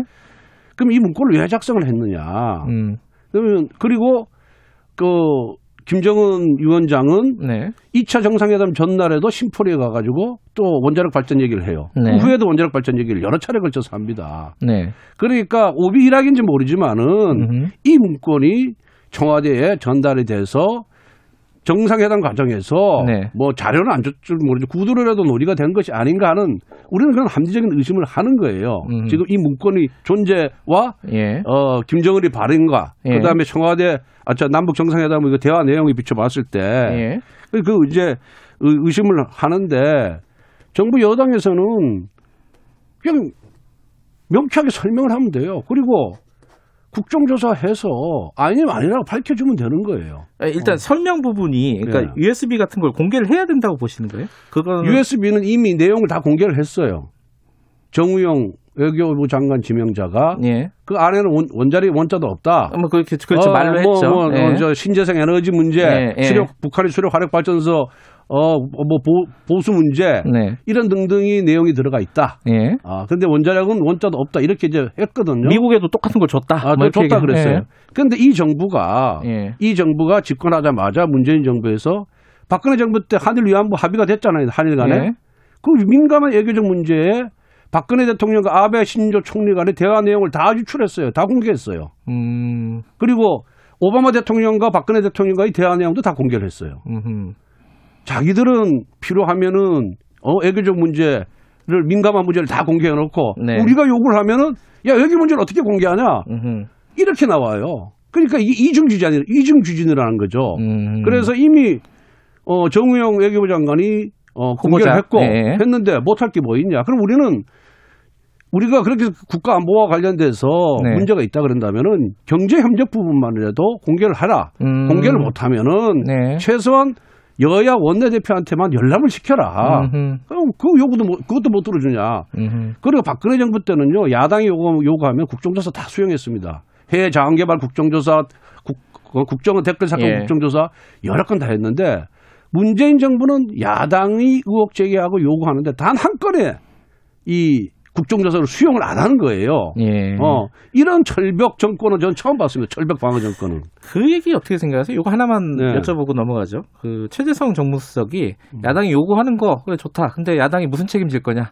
안 아니, 나오면은 이거, 이거, 이거 어떻게 생각하세요? 그건 정말 그 적반하장이죠. 음. 정무수석이라는 것이 야당과의 소통을 위해서 있는 자리 아니겠어요? 예. 그럼 소통을 안 하겠다는 거고 불통을 하겠다는 거고 음. 협치를 하겠 협치를 안 하고 독 독선으로 가겠다는 거예요. 마음대로 하겠다는 건데 네. 야당이 합리적인 의심을 제기하고 국민의 일부라도 거기에 대해서 동조를 동의를 하면은 정부는 그걸 해명할 책임이 정부에 있는 거예요. 그래서 정부가 정부 여대 무한 책임을 진다는 얘기 안 하겠습니까? 그런데 야당이 무슨 명분을 걸라 그리고 이건 이런 협박이 있을 수가 없죠. 어쨌든 야당 입장에서는 국정조사 계속 요구하신다. 이게 원칙이네요. 이제 국정조사 음. 요구서를 어제 제출했고 네. 예, 예, 그렇습니다. 알겠습니다. 예. 어, 돈 얘기로 좀 넘어가 보죠. 돈 얘기요? 4차 재난지원금. 예. 이게 지금 어 뭔가 논의는 이루어지고 있어요. 이거 여든 야든 음, 음. 뭔가 대책이 필요하다는 거는 크게 봐서는 공감대가 다 있는 건데 지금 정부와 여당이 약간의 마찰이 있습니다. 특히 이제 홍남기 부총리는 음. 아, 이게 보편 지원 같은 것들은 원칙적으로 쉽지가 않다. 보편 선별 동시 추진하는 거 이거 받아들이기 음. 어렵다. 이러고 있고 여, 여, 당에서는 어, 사퇴하라 이런 얘기도 내부적으로 좀 나오고 있고 맞아요. 이거 어떻게 봐야 돼요? 야당에서는 어떻게 보십니까? 그냥 이게 강 건너 불구경이 아니고 이거 어떻게 보세요? 강간도 불구경이 아니고 예. 지금 이제 대선 국면에 접어들다 보니까 여권의 대권 주자들이 예. 너무 백가정명식으로 주장을 해요. 음. 한번 보십시오. 네. 이재명 지사는 전 국민 재난지원금을 주자. 네. 그리고 이낙연 대표는 보편적 지급, 선별적 지급, 뭐 대표 연설에서 다 하자. 네. 거기다 이익 공유제 하자, 사회 연대기금 조성하자. 네. 이렇게 나오고 또 국무총리는 어 뭐라고 얘기합니까? 손실 보상제를 해서 입법화하자. 어, 입법화하자 이렇게 예. 얘기를 해요. 예. 그 정부 재정 능력으로 그 많은 걸 세 사람 주장하는 걸다 할 수 있겠습니까? 음.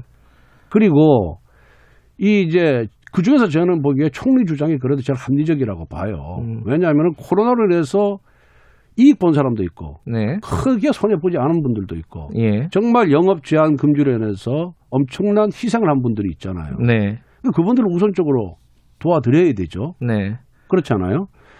그러면 그분들이 뭐 영업하고 싶지 않아서 영업 안 한 게 아니라 정부가 못하게 해서 안 한 거 아니에요. 네. 그럼 당연히 어 국가 방역이라는 대의를 위해서 희생한 분들이니까 예. 그런 분들을 위해서 소상공인 자영업자 또 뭐 이런 노동자들에게 손실 보상을 해야죠. 음. 그 입법화하신 거에 대해서는 찬성하시는 거예요? 그런데? 예. 입법화가 굉장히 시간도 많이 걸릴 뿐만 아니라 아하. 입법화하게 되면 조사하는 데 시간이 너무 많이 걸려요. 예, 예. 그러니까 이제 아이디어 차원에서 이렇게 냈는데 예. 저는 제일 불만이 뭐냐면은 정부 여당이 과거에는 이렇게 안 했어요. 어떤 음. 특정 제도를 만드는 정책을 설계할 때는 당정 협의를 통해서 충분하게 숙고를 한 후에 거의 완성된 정책과 제도를 제시해요 국민들한테. 예. 그런데 이 서로 뭐 대권 주자들이 경쟁하듯이 아이디어 차원에서 막 내고 그다음에 그럼 뭔, 제- 뭔 돈으로 하냐 그러니까 뭐 감론을박을 벌리다가 대통령께서 재정 범위 내로 해라. 이 공유제 같은 거는 강조를 하지 말고 자발적으로 해라. 이렇게 하니까 그다음에 이제 쪼그라드는 거예요. 축소가 되는 거예요. 음. 그래서 이게 정부 여당의 태도가 아니다 우선. 국민들이 음. 너무 혼란스럽다. 네. 손실보상제도 마치 어 1년 동안의 영업 손실에 대해서 보상할 것처럼 하다가 네. 소급적 이건 안 된다. 예. 앞으로만 하겠다. 네.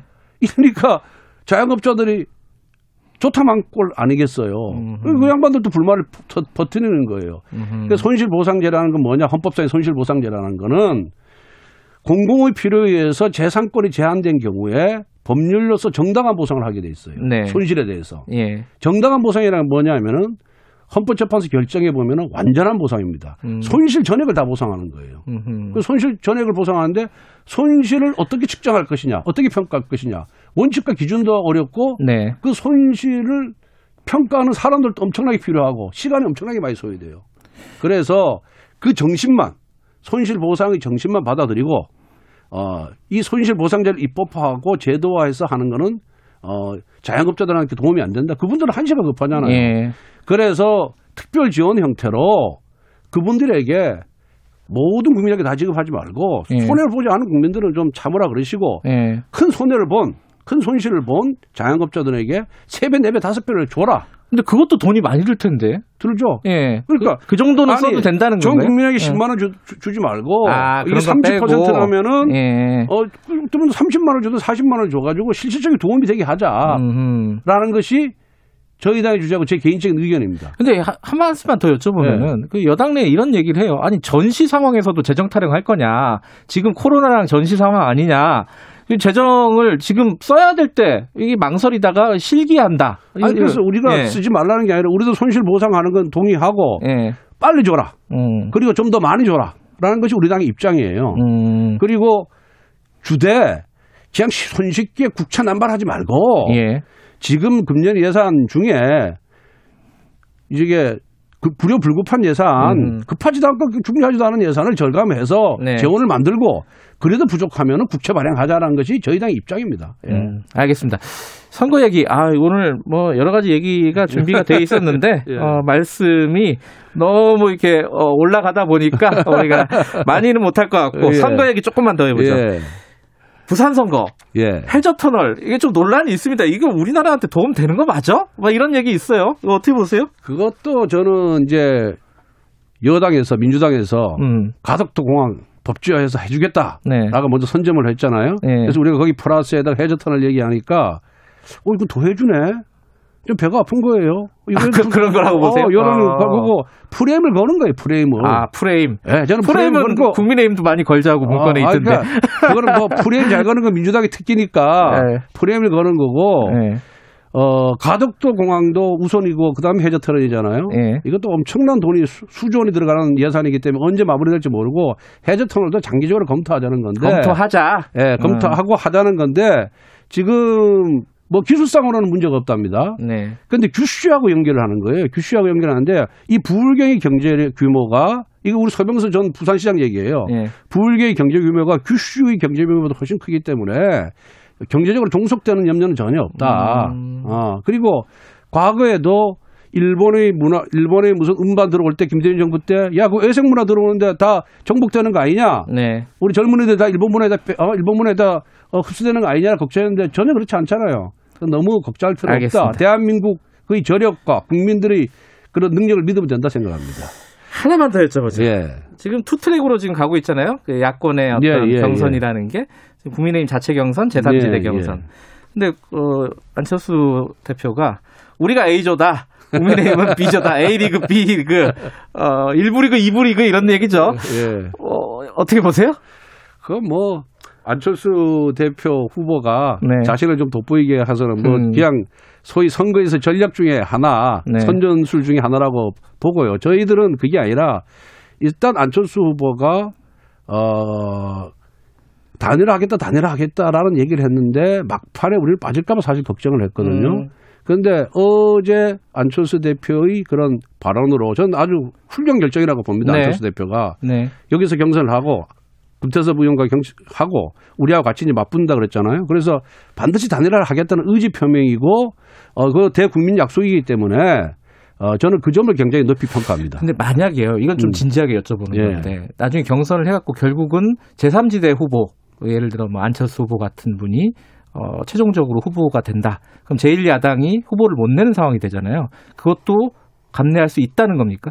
그렇죠. 감내할 수 있으니까 당 대표께서 음. 어, 3월 달에 후보 단일화 하겠다는 걸 그, 음. 예, 말씀하신 거고 네. 지금 야권 지지자들은 우리 당원을 포함한 야권 지지자들은 네. 어, 무조건 하나가 되라는 거예요. 그리고 승리하라는 겁니다. 예, 그렇기 때문에 그런 지상명령 앞에서 우리가 기득권을 내세우고 우리가 뭐 제일 야당이고 어, 의원수가 많다고 해서 어, 뭐 우리의 이익을 위해서 주장하는 거는 적절치 네. 않다 이렇게 봅니다. 알겠습니다. 다음에 뵐 때는 아마 선거가 한참 뜨거울 때 그때쯤 뵙게 되겠네요. 그- 예, 그때 그렇습니다. 할 얘기 많을 것 같습니다. 오늘 여기까지 됐죠. 고맙습니다. 예, 감사합니다. 정치 권한 남자 국민의힘 전, 권성동 의원이었습니다. 공정하고 깊이 있게. 오늘 하루 이슈의 중심.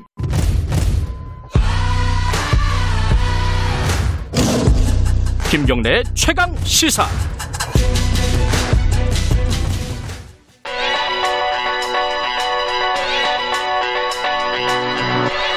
최강 시사 윤태곤의 눈. 네, 윤태곤의 눈, 어, 전 의제와 전략, 아직, 아직도 모르겠어. 의제와 전략 그룹 더머의 정치 분석 실장 나와 계십니다. 안녕하세요. 네, 안녕하세요.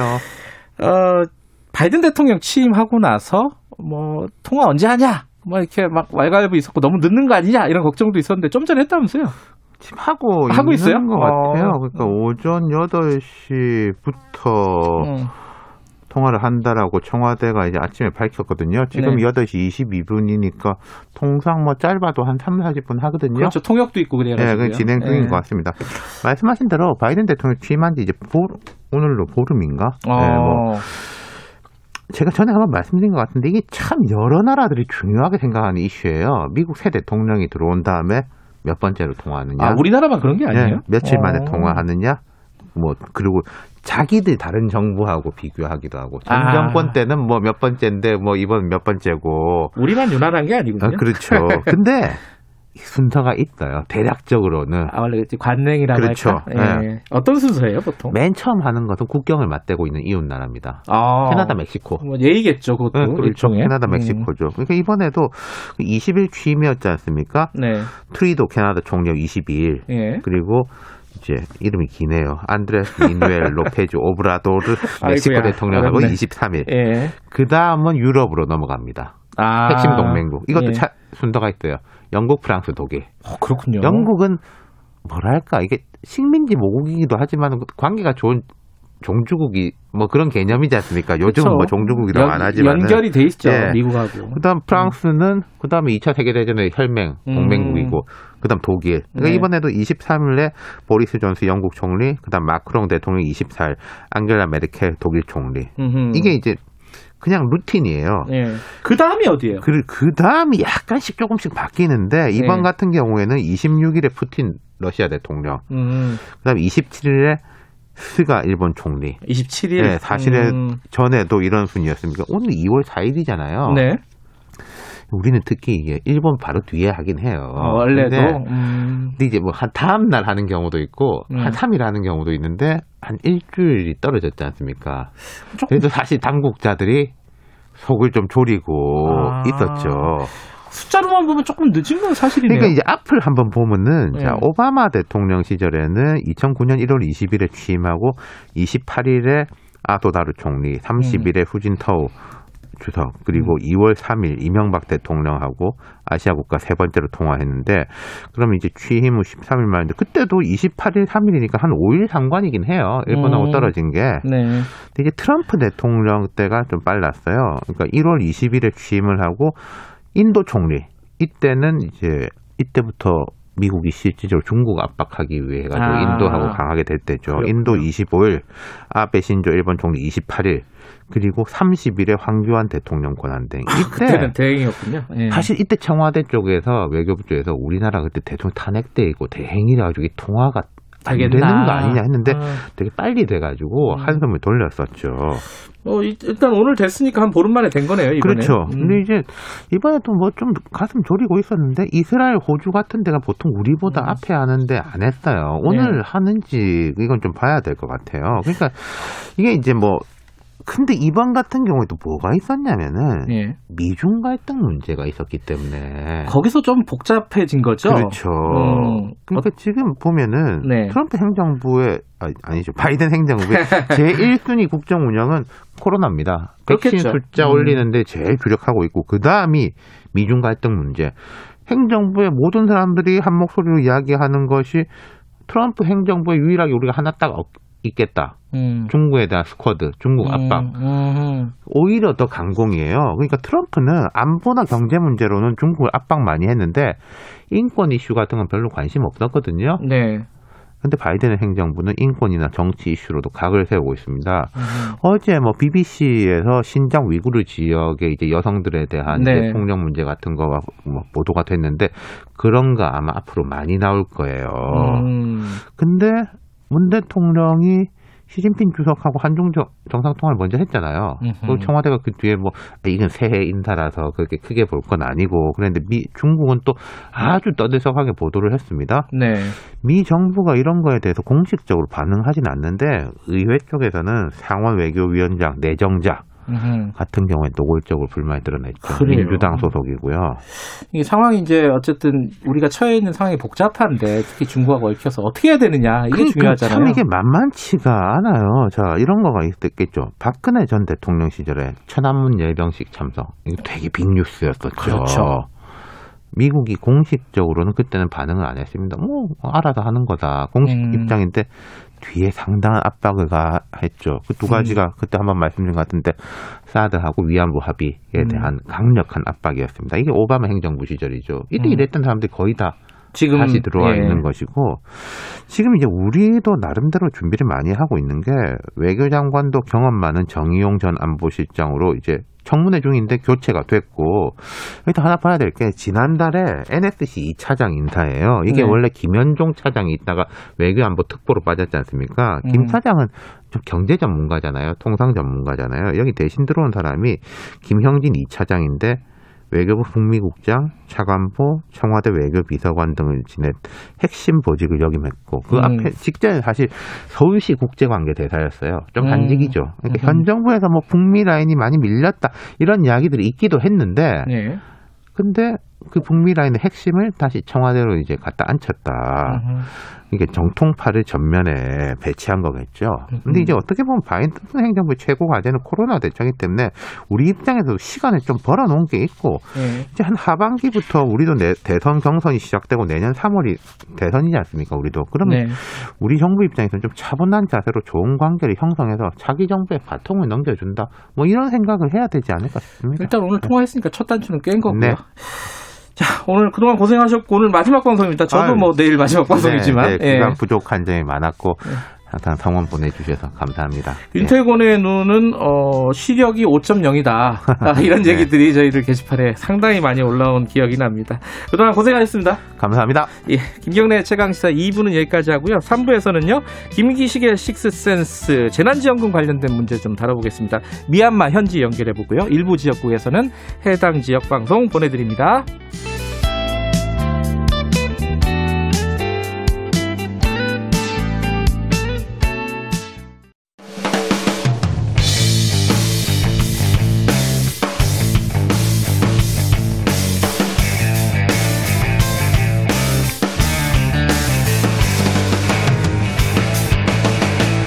김경래의 최강 시사.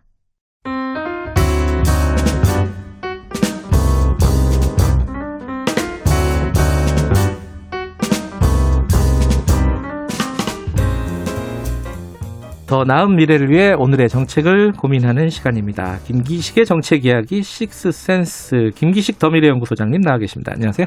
예, 안녕하세요. 근데 김 기자도 내일 이제 종방한다면서요? 종방까지는 아니고. 아니, 하여간에 이제 앞에 윤태곤 어, 실장도 그만한데 이 저도 이제 아, 무슨 이 말씀? 출연 이 진행자보다 오래 하는 출연자 되면 안 되는데.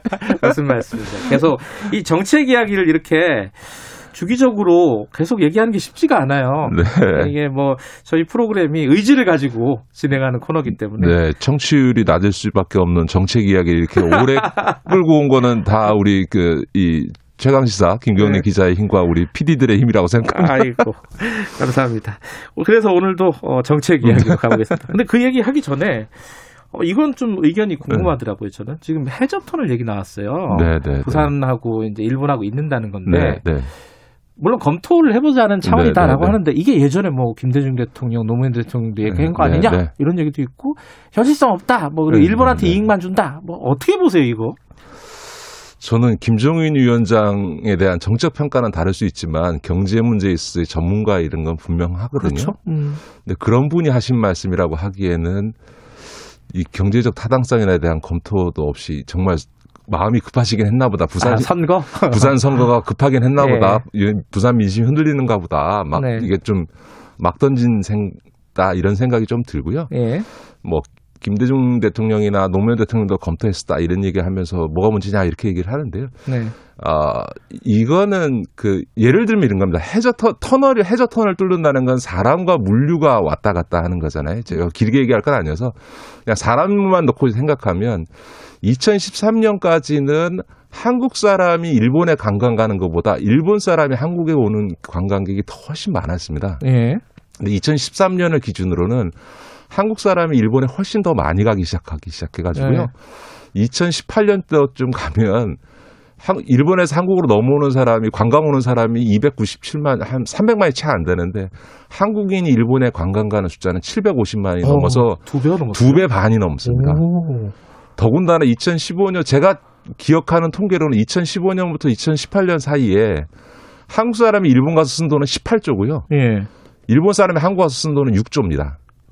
그런 숫자를 다 기억하고 계세요. 그러니까 무슨 얘기냐 하면 이런 네. 거예요. 그러니까 예전에 김대중 노무현 대통령 할 때는 일본 관광객이 우리한테 훨씬 더 음. 많이 와서 우리한테 돈을 훨씬 많이 쓰니까 음. 일본 사람들을 해저 터널 뚫어서 내려오면 음. 우리가 구- 관광산업상에서 수- 수지가 나는 흑자가 음. 되는 구조인데 이미 지금 우리나라하고 일본의 관광에 있어서는 이미 우리가 적자 구조거든요. 그러니까 음. 한국 사람이 일본을 훨씬 많이 가요. 그런데 만약에 해저선을 뚫어버리면 부산 내려왔던 사람이 갑자기 그냥 일본까지 가버리는 거죠. 음. 더 많이 가게 되니까 당연히 이 인적 교류에 있어서 오히려 저희가 불리해지는 거고요. 네. 아마 해저 터널 뚫으면 제일 대박 나는 데는 대마도일 겁니다. 아, 그래요?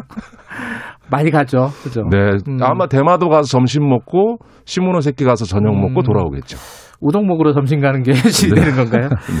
어쨌든 지금 말씀하신 걸 보면은 어 다른 거 뭐 친일이니 뭐니 이런 거 다 떠나서 네, 예. 경제성? 경제적으로 어, 말이 안 되는 얘기를 경제 가도? 전문가가인 김정인 위원장이 더 하셔서 제가 아 마음이 급해서 진짜 막 던지시렸구나 이런 생각인 거죠. 음, 알겠습니다.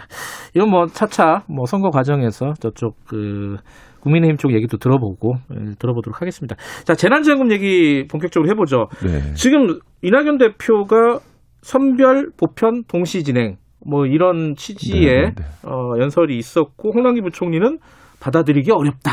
네, 네. 어, 굉장히 직접적이에요 사실. 네, 네. 이 상황을 어떻게 봐야 될지 이게 참 일단 홍남기 부총리가 받아들이기 어렵다. 보편 선별 네. 지급 동시에 못하겠다. 이런 얘기는 정책적으로는 충분히 할 수 있는 이야기라고 생각합니다. 뭐 그러나 가능하죠. 예. 어, 정무적으로는 여당 대표가 국회에서 연설한 당일날 그네 경제부총리가 4시간 만에 바로 페북을 통해서 정면 반박한 거는 매우 부적절하죠. 물론 음, 거꾸로도 저는 문제라고 생각합니다. 그러니까 적어도 어, 당정 간의 협의를 통해서 네. 경제부총리를 설득해놓고 그 다음에 이낙연 대표도 말을 했어야지. 음흠. 아직 당정 간의 이견 조율도 안 됐는데 대표 연설에서 먼저 아하. 어, 지- 그 일종의 질러버리듯이 네. 얘기한 거는 양쪽 모두에게 문제가 있다고 생각합니다만 하여간에 그날 행동은 홍남기 부총리가 적절하지 않은 건 맞는 것 같습니다. 뭐 보편 선별의 논란은 워낙 계속되는 논란이라서 그걸 길게 얘기할 수는 없을 것 같긴 한데 근데 이제 예를 들어서 홍남기 총리 부총리의 저는 이야기가 정책적으로는 타당한 측면이 있다고 음. 보는 이유는요. 아 그래요. 보편과 선별을 동시에 하겠다라고 하면 이미 대통령이나 저- 당도 그러고 있지 않습니까? 재정이 허락하는 범위에서 음. 네. 어, 국채를 발행하더라도 부채를 무한정할 수는 없으니 한정된 재원을 속에서 하는 건데 당연히 보편과 선별 동시에 하게 되면 보편적으로 주는 돈의 규모가 커질 수밖에 없기 때문에 가장 피해를 입은 계층에 대- 대해서 주는 지원금이 줄어들 수밖에 없는 거죠. 예를 들어서 문 닫아야 하는 자영업자한테 300만 원 준 거를 100만 원밖에 못 주는 상황이 벌어질 수 있으니까 자 그러면 홍남기 총리 얘기하듯이 지금은 피해 계층에게 먼저 충분히 주고 음. 그 다음에 보편 지급 얘기를 그 다음으로 하는 순차적인 지원은 검토할 수 있으나 네. 동시에 해버리면 음흠. 이 제일 어려운 계층에 대한 지원 폭금이 줄어들고 예를 들면 똑같이 50조를 써도 동시 보편하면 최소한 반반씩 할 거 아니겠어요? 예, 예. 저는 그런 점에서는 동시 지급은 곤란하다라고 하는 홍남기 부총리의 얘기가 일견 이- 일리가 있는 거죠. 음. 네. 근데 지- 그 홍남기 부총리 보고 사퇴하라 이런 얘기까지 막 여당에 나오고 있어요.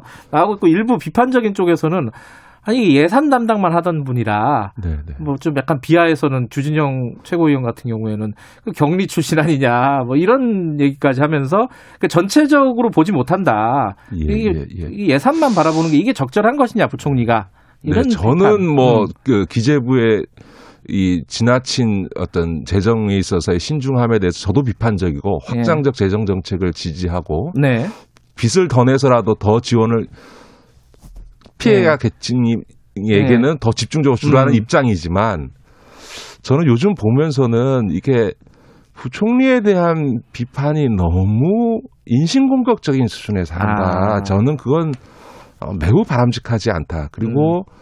어, 이 당정 간의 이런 불협화음을 이렇게 자주 노출시키는 것은 매우 적절치 않다. 이거는 음. 어떻게 보면 국정 운영이라고 하는 건 국민을 안심시키는 건데 네. 어, 그러면 충분히 사전에 조율해서 어, 당정 간에는 그래도 한 목소리가 나와야지 벌써 이 재난지원금을 둘러싸고 벌써 불협화음과 갈등이 지금 몇 번째입니까? 지금 1차 때부터 시작해서 매번 일- 재난지원금을 줄 때마다 이런 갈등을 노정시키는 거는 당도 저는 좀 무리, 문제가 있고 네. 어, 청, 청와대나 저- 정부가도 문제가 있다. 특히 청와대에서 이런 걸 당정 간에 이런 갈등을 조절하라는 게 청와대 역할인 건데 음. 여러 가지로 하여간 국정 음. 운영에서는 저는 조금 네. 어, 실망스러운 부분이 있다 이렇게 말씀. 다시 본론으로 돌아와서요. 네. 4차 재난지원금 논의는 지금 하고 있는 거고 네, 네, 이게 이제 어, 지급 대상, 규모, 시기 다 이제 궁금한 네, 네, 부분들입니다. 논의 중이라서 네, 어떤 게 적절할지 뭐 김기식 원장님의 제 생각을 생각은 예. 지금 이미 3차 재난지원금이 지급되고 있고요. 예. 이제 작년도 통과한 본 예산이 집행되고 있는 상황에서 지금 빨리 지급해야 되는 거니까 1분기 안에 3차 추경, 그러니까 1분기 안에 지금 추경을 또 편성해야 되는 거잖아요. 예. 본 예산 통과한 지 지금 한 달도 안 돼서 지금 추경 논의를 예. 하게 생겨버린 건데 그렇게 추경을 실제로 지금 기대하는 만큼 할려면 한다 하더라도 1차 추경 올해 1차 추경이 네. 제가 보기에는 2, 30조 이상 되기 쉽- 쉽지 않거든요. 많이 해도 한 3, 40조 정도일 네. 텐데 이거를 어떻게 보편과 선별을 음. 동시에 할 수 있냐. 그러니까 이번에는 앞서도 말씀드렸던 것처럼 피해가 가장 많은 이 영업 금지나 영업 제한을 갖고 있는 자영업자, 특수고용 노동자, 비정규직 노동자 이런 데들에게 집중해서 선별하고 집중해서 1차 먼저 어, 4차 재난지원금을 주고 그 다음에 방역 상황에 의해서 조금 이게 소비가 살아나는 시점쯤 되면 진짜 네. 소비적인 차원에서 모두가 다 소비할 수 있는 상황이 됐다라고 하면 그때 가서 소비 대책 차원에서의 보편적 지급도 검토해 볼 수는 있겠죠. 그러니까 음. 저는 동시가 아니라 순차적으로 검토하는 방식이어야 한다. 물론 저는 뭐 소비 대책 차원에서도 보편 지급에 대해서는 반대하고 음. 비판적입니다만 뭐 이건 의견이니까 예, 뭐 검토할 수는 논쟁적인 있겠죠. 부분이죠. 네, 네, 네, 네. 그럼 지금 시기적으로는 그럼 빨리 할수록 좋다고 생각하세요? 시기는? 그렇습니다. 네, 음? 지금은 자영업자들이 1년 정도를 그 버텨 면 네. 좀 지나면 이제 줄줄이 이제 망하기 시작하거든요. 저희도 참여연대 할 때 저희 참여연대 2층에 카페를 운영해 봤는데요. 예, 예. 그 어려운 상황이 1년 이상 가면요. 1년까지는 버팁니다. 음. 근데 어려운 영업이 안 되고 영업을 못 하고 이런 상황이 1년 이상 가면 이제부터는 올해부터는 막 줄도산이 나올 수 있으니까 지금 신속하게 음흠. 충분한 지원을 해주는 게 무엇보다 중요하다. 알겠습니다. 다음 얘기를 좀 넘어가 보죠. 쌍용차 얘기가 저번에 한번 저희들이 간단하게 네. 얘기를 한 적이 있는데 이게 뭔가 대책이 마련돼서 뭐라고 하죠? 이 P플랩? 네, 네, 네. 단기 법정 관리라고요? 네, 네, 이거 하다가 또, 또 좌초가 됐다면서요? 상황을 좀 설명을 해주세요, 먼저. 지금은 이제 쌍용 자동차의 지금 대주주가 마인드라라고 하는 인도계 자동차 그렇죠. 회사인데 여기서 어, 어, 미국의 그 자동차 유통업을 하는 딜러들이 예. 모인 어떤 회사한테 매각하는 협상을 하는데 이게 그 무산이 지금 그러니까 음. 무산이라기보다는 하여간에 지금 난항을 겪고 있으면서 음. 지금 어, 쌍용 자동차 문제나 그것에 대한 어떤 산업은행 방침이 다 보류된 거죠. 그러면 이제 아니 어, 예전에 보면은 산업은행에서 막 출자하고 막 이렇게 여러 가지 대책들이 나왔는데 쌍용차는 왜 이렇게 잘 안 되는 거예요, 이거는? 그러니까 예를 들어서 회사가 책임지고 경영하는 사람이 있어서 대주주가 네. 있어서 경영을 하는 과정에서 단기적으로 유동자금에 문제가 있을 경우에는 얼마든지 음. 대출해 줄 수 있는 거죠. 근데 네. 지금 쌍용자동차는 단기적인 유동자금의 문제가 아니고 회사를 경영했던 마인드라라고 하는 데에서 나 더 이상 경영 못 하겠다고 속된 말로 나가 자빠진 거예요. 아. 그런 상황에서 경영하겠다는 사람이 없는데 돈을 줘봐야 그게 아. 어떻게 되겠냐라고 하는 점에서 문제가 있고요. 또 예. 하나는 이런 거예요. 지금 산업은행에서 그 마인드라가 가 하고 쌍용자트가 외국계 그 금융기관에 또 빚을 졌습니다. 음흠. 그걸 이제 마인드라 인도 본사가 지급 보증을 해줬기 때문에 쌍용차가 못 갚으면 네. 마인드라가 갚는 어. 건데 산업에서 하는 얘기가 이거거든요. 우리가 돈을 지원해 주면 대신에 외국계 은행에서 빌린 돈의 채권을 만기를 연장해라. 음. 왜냐하면 우리 국민들의 공적 자금을 줬더니 그 돈 갖고 마인드라가 외, 국계 금융기관한테 빚 갚아버리고 자기들은 튀어버리면 그러니까 보증 쓴 네. 거에 책임을 벗어나게 되면 아니 외국계 은행 먹여 살리자고 국민들이 네. 공적 자금을 주는 그렇죠. 꼴이 되잖아요. 어. 그러니까 그거에 대해서 담보를 해라. 그 채권을 아. 외국계 금융기관한테 빚 안 갚겠다. 그게 해결이 안 됐군요, 지금. 그걸 답을 안 하는 거예요. 음흠. 그러니까 산업은행에서는 지원할 수가 없는 거죠. 경영을 책임지겠다는 사람도 없고 예. 기존에 있는 사람 나가겠다고 하고 돈 줬는데 이걸 외국계 돈 주겠다는 걸 막을 수 있는 약속을 하는데 그것도 안 하니까. 음, 그럼 예전에 대우자동차 GM에 넘길 때 네네. 그때랑은 상황이 다르다는 거네요. 완전히 다른 거죠. 음, 그때는 GM이 확실히 경영을 하고 있었고 앞으로도 음. 하겠다고 했고 그 산업은행이 5천억을 지원했는데요. 음. 저 GM에서는 무려 65억 달러 한 7조를 자기들이 투자를 음. 하고 있는 상황이니까 그러니까 책임지는 사람이 있고 쌍, 그 산업은행에서 지원하는 거에 10배가 넘는 돈을 실제로 자금 집행을 하니까 지원을 해줄 수 있는 건데 여기는 네. 경영할 사람도 없고 경영하겠던 사람은 도망가겠다고 하고 있- 음. 있으니 전혀 투자를 더 이상 안 하겠다고 하니 싸- 이게 뭐 산업은행의 돈이 무슨 공돈입니까? 다 국민들의 어, 공적 자금인데 어떻게 해야 되나요, 쌍용차 문제는? 이게 뭐 해법이 있을까요? 이게 참 해법을 찾기가 쉽지 않은 게요. 지금 제일 중요한 거는 예. 쌍용 자동차를 경영하겠다는 책임 있는 주체가 나서야 합니다. 왜냐하면 이거는 아까 말씀드렸던 단기 유동성이 아니고요. 자동차 네. 산업이 지금 급변하고 있거든요. 네. 그러니까 지금 2030년이 되면 우리나라도 그렇고 특히 유럽 같은 경우는 아예 내연기관 자동차, 휘발유 자동차나 디젤 자동차는 아예 퇴출시키겠다는 거거든요. 음. 그러니까 10년 뒤에는 미국이나 유럽 같은 데가 다 전기차, 수소차, 자율주행차 단계로 넘어가고 있는데 지금 쌍용 그게 하나도 없거든요. 음. 그러니까 그러면 계속 투자를 해서 쌍용 자동차도 전기차, 수소차, 자율주행차로 갈 수 있게 만드는 경영 주체가 나오지 않는 한, 산업은행이 500억 아니라 5천억을 집어넣는다고 하더라도 그 경영 주체가 없으면 쌍용 자동차는 못 사는 거죠. 그러니까 지금은 산업은행을 닥달할 일이 아니고 음. 쌍용 자동차를 경영하겠다는 책임 있는 주체가 나와야 되는 거죠. 그런데 지금 마인드라는 없고 미국의 그 딜러들끼리 만든 네. 유통회사도 지금 못 하겠다고 음. 추국을 해버렸잖아요. 네. 쉽지 않네요, 지금 상황은. 음. 그렇죠. 그러니까 이제 이, 그 마인드라가 쌍용 자동차 매수자를 찾아와야 되는 거죠. 알겠습니다. 이건 뭐 앞으로도 계속 좀 지켜볼 문제인 것 같습니다. 어, 청취자분 중에 하호님이 이 김경래 최강사 최 프로인데 이러면서 김기식 원장님 해석은 어디서 듣나요? 계속 듣, 들을 수 있습니다. 김기식의 식스센스는 계속됩니다. 걱정하지 마시기 바라겠습니다. 오늘 말씀 감사합니다. 네, 고맙습니다. 김기식 더 미래연구소 소장이었습니다. 김경래 최강 시사 듣고 계시고요. 지금 시각은 7시 아니다. 8시 46분 향해 가고 있습니다.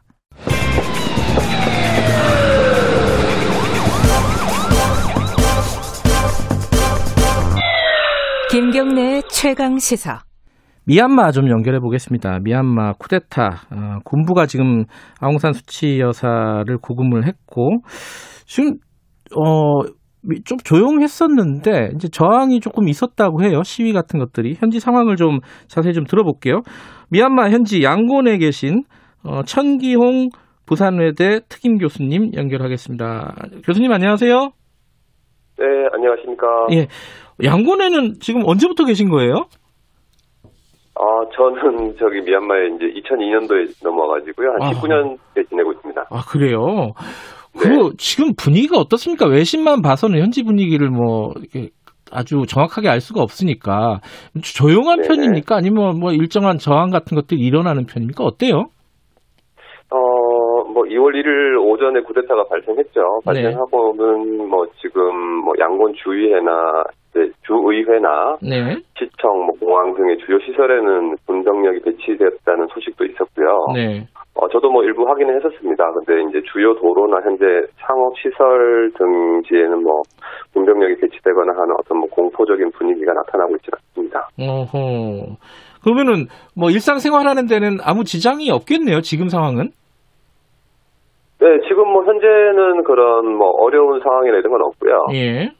음. 네, 뭐 이렇게 어 뭐라고 할까요? 오후에 약간 뭐 거리가 참 거리가 조금 한가하다거나 음. 차량들이 좀 많이 줄어들었다거나 근데 뭐 좀 심리적인 그런 뭐 불안함이나 이런 것들이 좀 있기 때문에 근데 예. 정상적으로는 다들 좀 차분하게 거- 뭐 진행 아, 다들 거주하고 음. 계십니다. 근데 밖에서 보기에는 참 이해가 안 되는 게 이게 총선에서 이제 어, 아웅산 수치 여사 측이 사실은 압승을 거뒀잖아요. 그렇죠. 네. 그 국민들의 지지가 그쪽으로 높다는 건데 군부가 쿠데타를 일으켰으면 굉장한 저항에 부딪히고 국가가 네. 굉장히 혼란스럽고 이래 이러는 게 아닌가 싶은데 왜 이렇게 조용한 거죠? 이- 이유를 좀 알고 싶네요.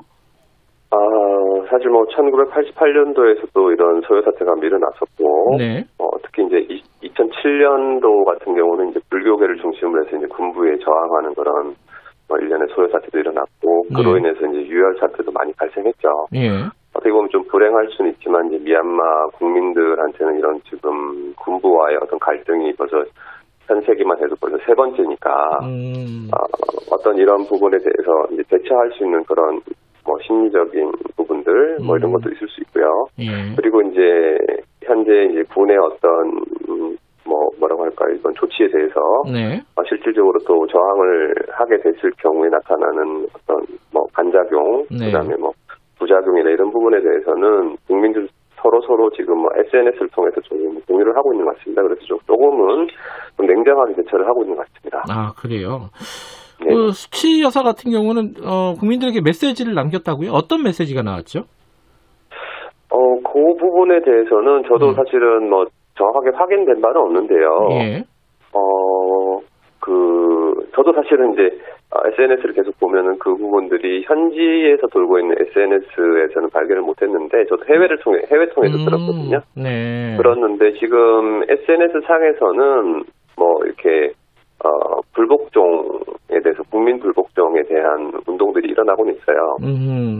근데 만약에 그게 이제 전달된 게 사실이라고 하면 네. 그 지금 현재 일어나고 있는 SNS 상에 나고 있는 뭐 국민 불복종하고 네. 그다음에 뭐 여러 가지 퍼포먼스 네. 어, 저녁 8시부터 시작되는 퍼포먼스하고 좀 연결이 되지 않을까라고 생각하고 있습니다. 퍼포먼스라 그러면 어떤 걸 말씀하시는 거죠?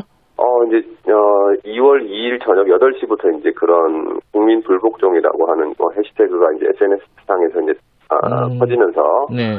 어 이제 뭐 뭐 civil disobedience라고 한 뭐 국민 불복종 운동을 하자 예. 그렇게 하면서 8시 되면 이제 각자 집에서 이제 소리를 낼 수 있는 뭐 냄비나 음흠. 그런 통들을 가지고 두들기면서 소리를 내고 있어요. 음흠. 그리고 이제 도로에서는 이제 경적을 울리면서 어, 생각보다는 지금 뭐 소리가 계속 좀 커지고 있습니다. 그래서 그리고 음. 이제 어제부터는 끝나고 난 뒤에 뭐 우리로 따지자면은 뭐 힘을 위한 행진곡 음. 뭐 이런 비슷한 이제 노래죠. 그런 음. 노래 뭐 거바하면 제부라고 하는 노래가 있는데 네. 그 노래를 이제 합창하기 시작하더라고요. 음흠. 그러니까 지금 말씀하신 대로 어, 좀 냉정하게 대처를 하고 있고 네네. 과거의 어떤 네네. 어, 기억들, 공포 이런 것들 때문에 함부로 나서지는 네네. 못하는 분위기긴 하지만은 어, 서서히 어떤 저항의 움직임들이 지금 벌어지고 있다 이렇게 보면 되겠네요. 네네, 조금 더 예전보다는 네. 좀 이렇게 조직적이고, 어, 군부에 이렇게 뭐 빌미가 잡히지 않, 않도록 하기 음. 위한 그런 체계적인 거라고 좀 해야 될까요? 예.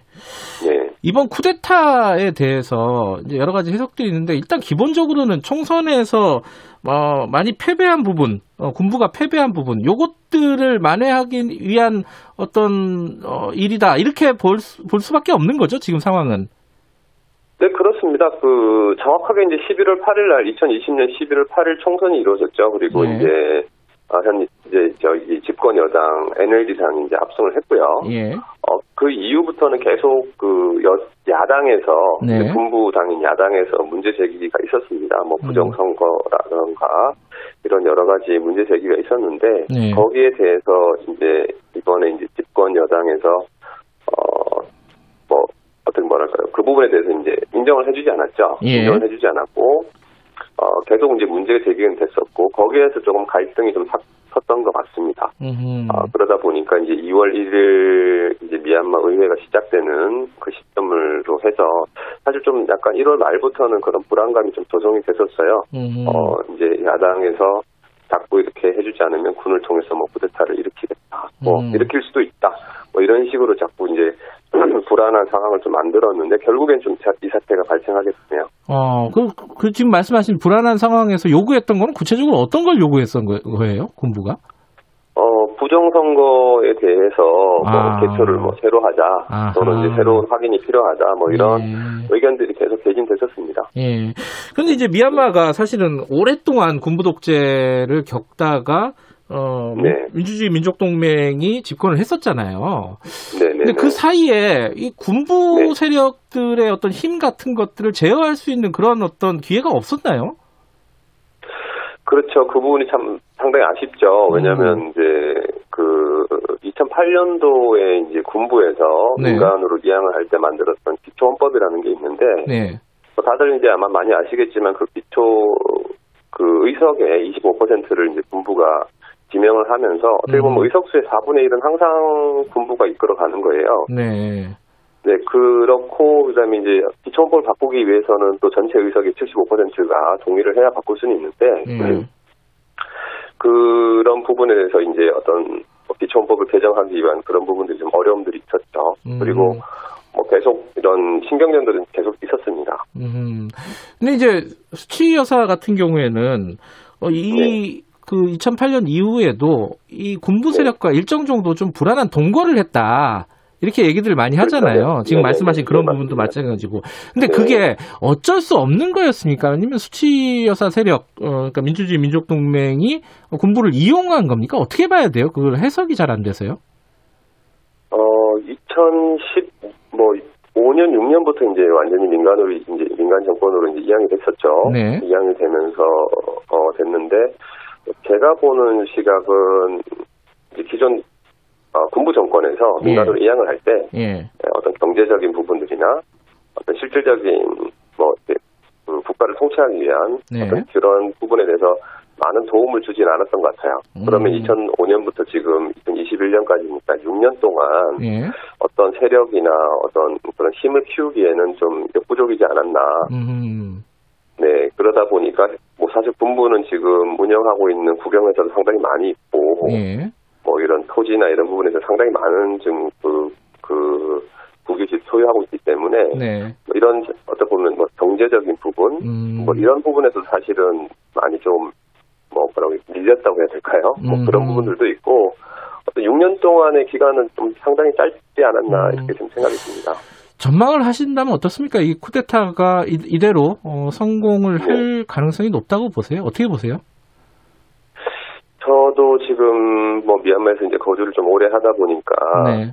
어, 뭐 2007년에 큰 소요 사태도 있었고 예. 그때도 이제 있었지만은 저도 조금 약간 불안한 부분들은 이게 좀 장기적으로 가지 않을까라고 좀 음. 불안한 상황입니다. 음.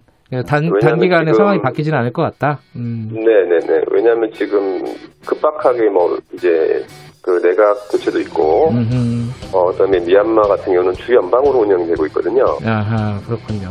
그럼 이제 그 전 정권에서는 지금 아니 그 뭐 전 정권이라 해야 될까요? 민간으로 이양되면서 이제 호칭 자체가 뭐 주지사, 아, 뭐 알겠습니다. 주정부 주지사 교수님, 예, 여기까지 해야 될 것 같아요. 예, 고맙습니다. 네네네네. 내일 아침 다시 돌아오겠습니다.